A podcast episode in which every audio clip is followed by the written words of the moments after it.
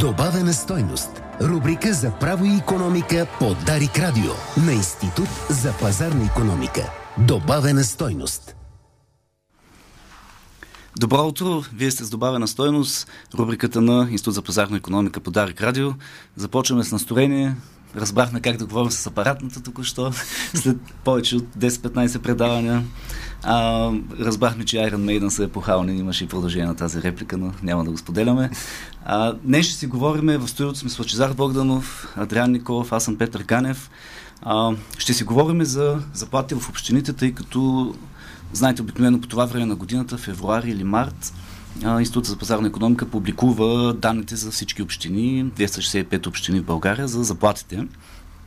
Последните такива са за 2022. Днес са публикувани, вече са налични на, на страницата на института. Имахме една лека награ, на, игра, накрая ще дадем няколко книги като награди. Но, как изглежда класацията на най-високите заплати в България по общини за 2022 година? На първо, аз ще ги кажа топ 10, след което ще коментираме. На първо място, Челпеч, традиционно, мисля, че всички години, в които е имал класацията на първо място, 3398 лева, средна месечна заплата. След това е Козлодуй, 2949 лева. И на трето място изненадата, която провокира играта, а, Община Кнежа. 2813 лева. Със сигурност голяма част от дискусията ще бъде тук в тази посока, как, се, как така имаме нов участник в топ 10. А, продължаваме четвърта позиция. Столична община 2475. Следват Раднево, Пирдоп, пак около 2400-2500, Гълъбово 2260 и вече топ 10 се допълва от Девния, Панагюрище и Божурище. Това са общини с около 2000-2200 лева а, заплати. Голяма част от участниците са традиционно в, а, в топ 10. А, Андриан Николов, първи коментар по, по топ 10 или по общата класация. Ами, тук до цяло няма нещо Бог знае колко изненадващо тази година, освен книжа, която сигурно ще разискаме доста по-голям детайл, особено за да може Лъчо да каже нещо за цената на орето, която има доста общо с тая, с тая намеса. А, но иначе няма Бог знае какви изненади. Малките общини с а, силен, силна индустрия, едно или няколко много големи предприятия, а, често силни износители, с висока добавена стоеност тези, които успяват да плащат най-много на своите, на своите служители като можем да определим два или три най-общо модела, които работят. Енергетиката е един и очевидно с Гълбос, Козлодуй, там където... Три общини в топ 10 да, са големите енергийни комплекси. Са тези, които са или ядрената централа, или по големите въглешни. Разбира се, тук с голямата задичка, че там бъдещето е много неясно. Тоест няма как да прогнозираме, че примерно 20 години напред те ще бъдат сред лидерите. А другото са малките индустриални общини. Девния, такава, Панагюрище, Божурище, а, там очевидно преработващата промишленост, това, което успява да ги изтегли в, в топа. Минните също са много интересни, тъй като обикновено появата на така, разработването на и рудник обикновено много бързо успява да а, извлече нагоре стандарта на живота заплатите в малките, в малките общини. Това го видяхме между в Крумовград, а, м- като погледнем класацията последните 5 години, Брезник, между другото, ако оставим на страна книжа, е с най-висок ръст, там с 110% ръста почти в рамките на последните 5 години. А, и разбира се, София с голямата звездичка, че там, тук IT индустрията е така, много, много важна, много доминираща и в нея заплатите сравним единствено с тези в енергийния сектор. Няма нищо друго, с което мога можем да ги сравним. И разбира се, че и там напоследък пазара на труда доста бързо се свива.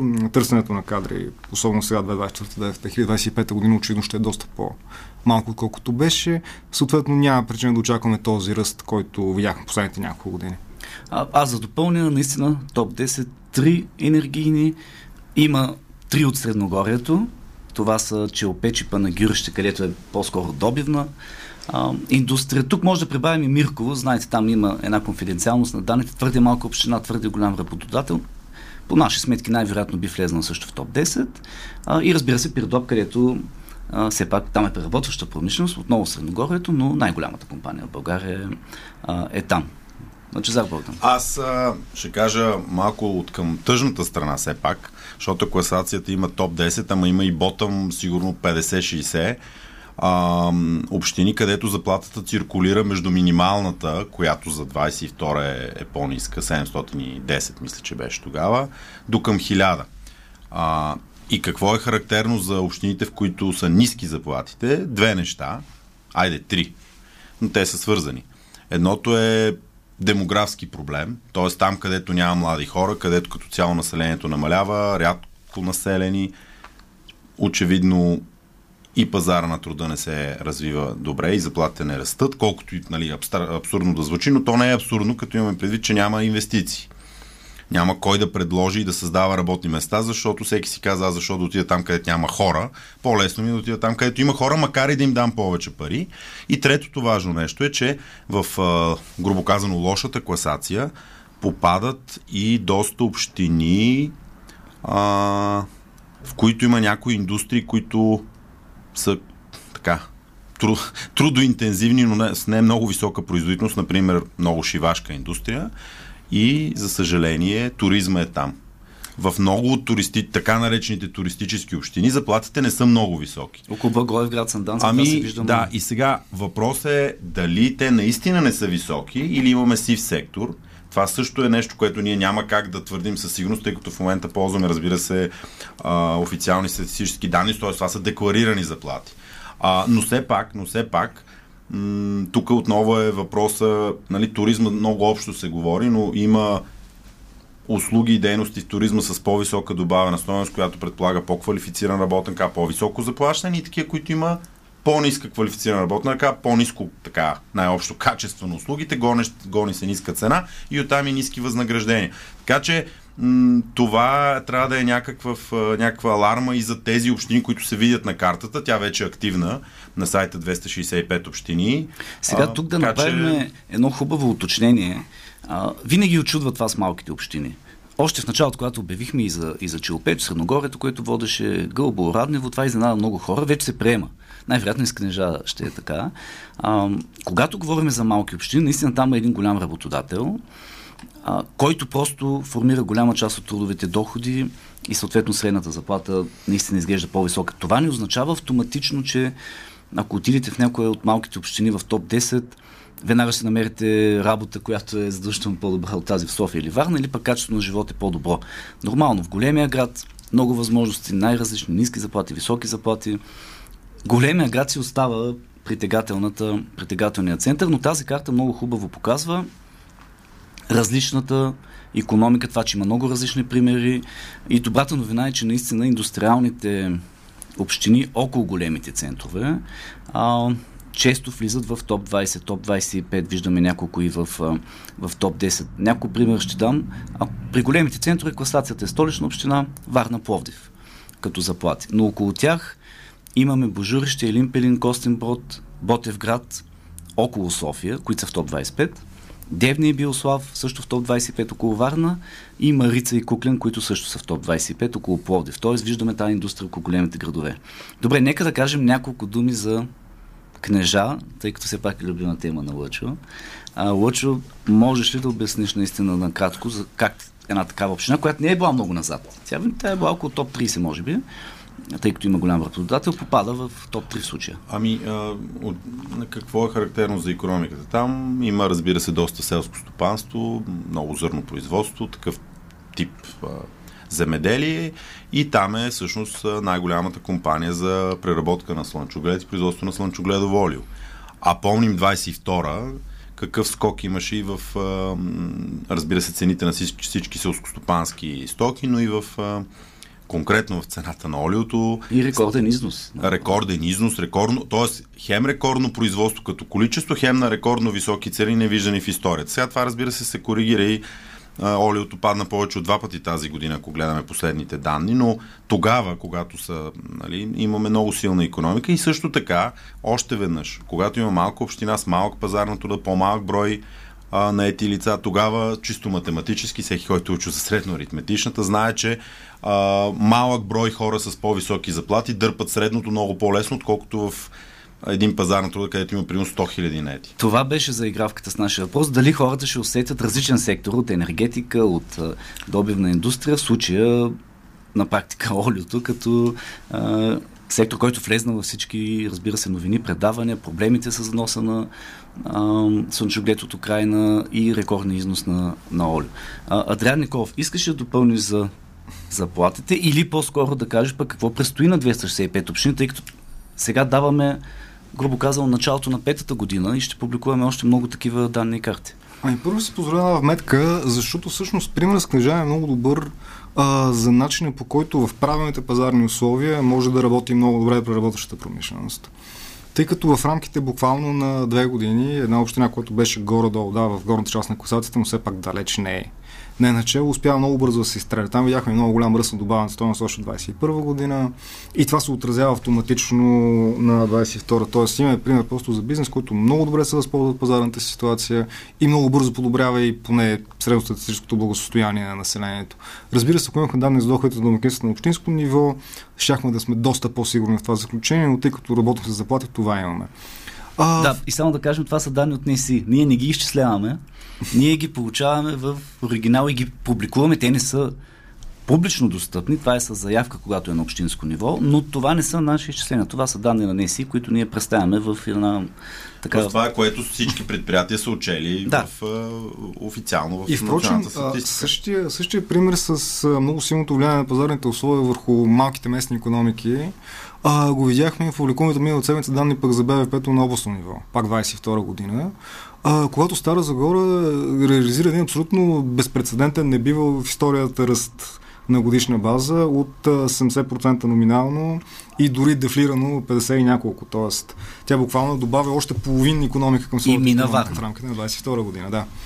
А, но това, което разбира се, така важното уточнение е, че не е много ясно колко са дългосрочни тези неща. Тоест, виждаме и много рязки да. пикове в едни региони, а, но дали те ще, ще са на около следващите 3, 5, 10 години, както е в случай в примери с така индустриалната райони около Пловдив или пък а, силната економика на услугите на София и на Варна, не е много ясно. Моето усещане е по-скоро, че това са временни състояния, които няма как да останат много така в бъдещето. В тази, така е, трябва да имаме преди, че наистина, когато особено висиш на една компания, която определя голяма част от трудовите доходи, бъдещето на тази компания предопределя и бъдещето на заплати в, в общината, така че е много вероятно да има промени в топ 10 в зависимост от развитието на отделни сектори. За това са и важни тези компании, които са от 50, от 70 години, каквито принуждаме в Средногорието, но са важни и пък индустрията, която се развива последните 10-20 години около София, около Пловдив, около Варна. Сега, ние зададахме въпрос в нашите социални медии към различни последователи а, да познаят топ 3. А, нямахме верен отговор почти през цялото време, затова решихме да всеки, който е познал поне една от топ 3, да влезе в така томбулата за няколко книги от нашата библиотека, които да дадем. А, разбира се, много жизнерадостни книги съм взел. Едната е Защо нациите се провалят. Идеално. Другата е Големия опадък на Нил Фъргюсън и Безумие и слава на Тим Лайнер, а, носител на полицар. Някои скорошни, някои по-отдавнашни. А в последния момент получихме верен отговор. А сега не знаем дали данните не са вече били достъпни към този момент, затова решихме тези три книги да си ги раздадем на а, като томбо на 46-те човека. Сега ще изберем кой от тях са познали поне една община. Най-честият отговор е, че е Опечко Зодо и Придоп. Това е класацията от миналата година. А, и ще дублираме защо наците се провалят на а, този, който е познал че Опечко задуи книжа, това е госпожа Силва Капулнова. А, наистина в последните 5-10 минути от играта постъпи този отговор. Затова решихме хем да има томбата с трите книги, хем едната ще я дублираме, така че защо, защо нациите се провалят, госпожа Силва Капулнова ще се свържем с нея и ще я изпратим. Добре, сега първо отново защо нациите се провалят. Господин Богданов от 1 до 46 едно... 13! 13. Дилян Кънев или Канев. Ганев, може би. А, ще се свържем с него по Фейсбук е поступил отговор. Получава защо наци се провалят. Големия опадък на Нил Фъргюсън, господин Андриан Ников.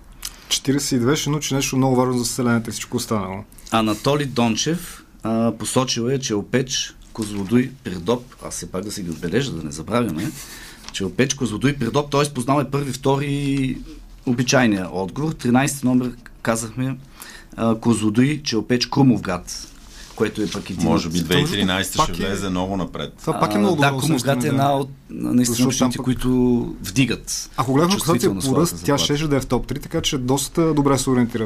Остава Тим Лайнер, Безумие и Слава. Пак ли аз? Пак си ти наред. Оф, днес коя дата е? От 1 до 46. Ами не седми ли е? Седми. Седми. Седми номер Стилян Стоев, който е казал Крумов град, Раднево, Козлодуй.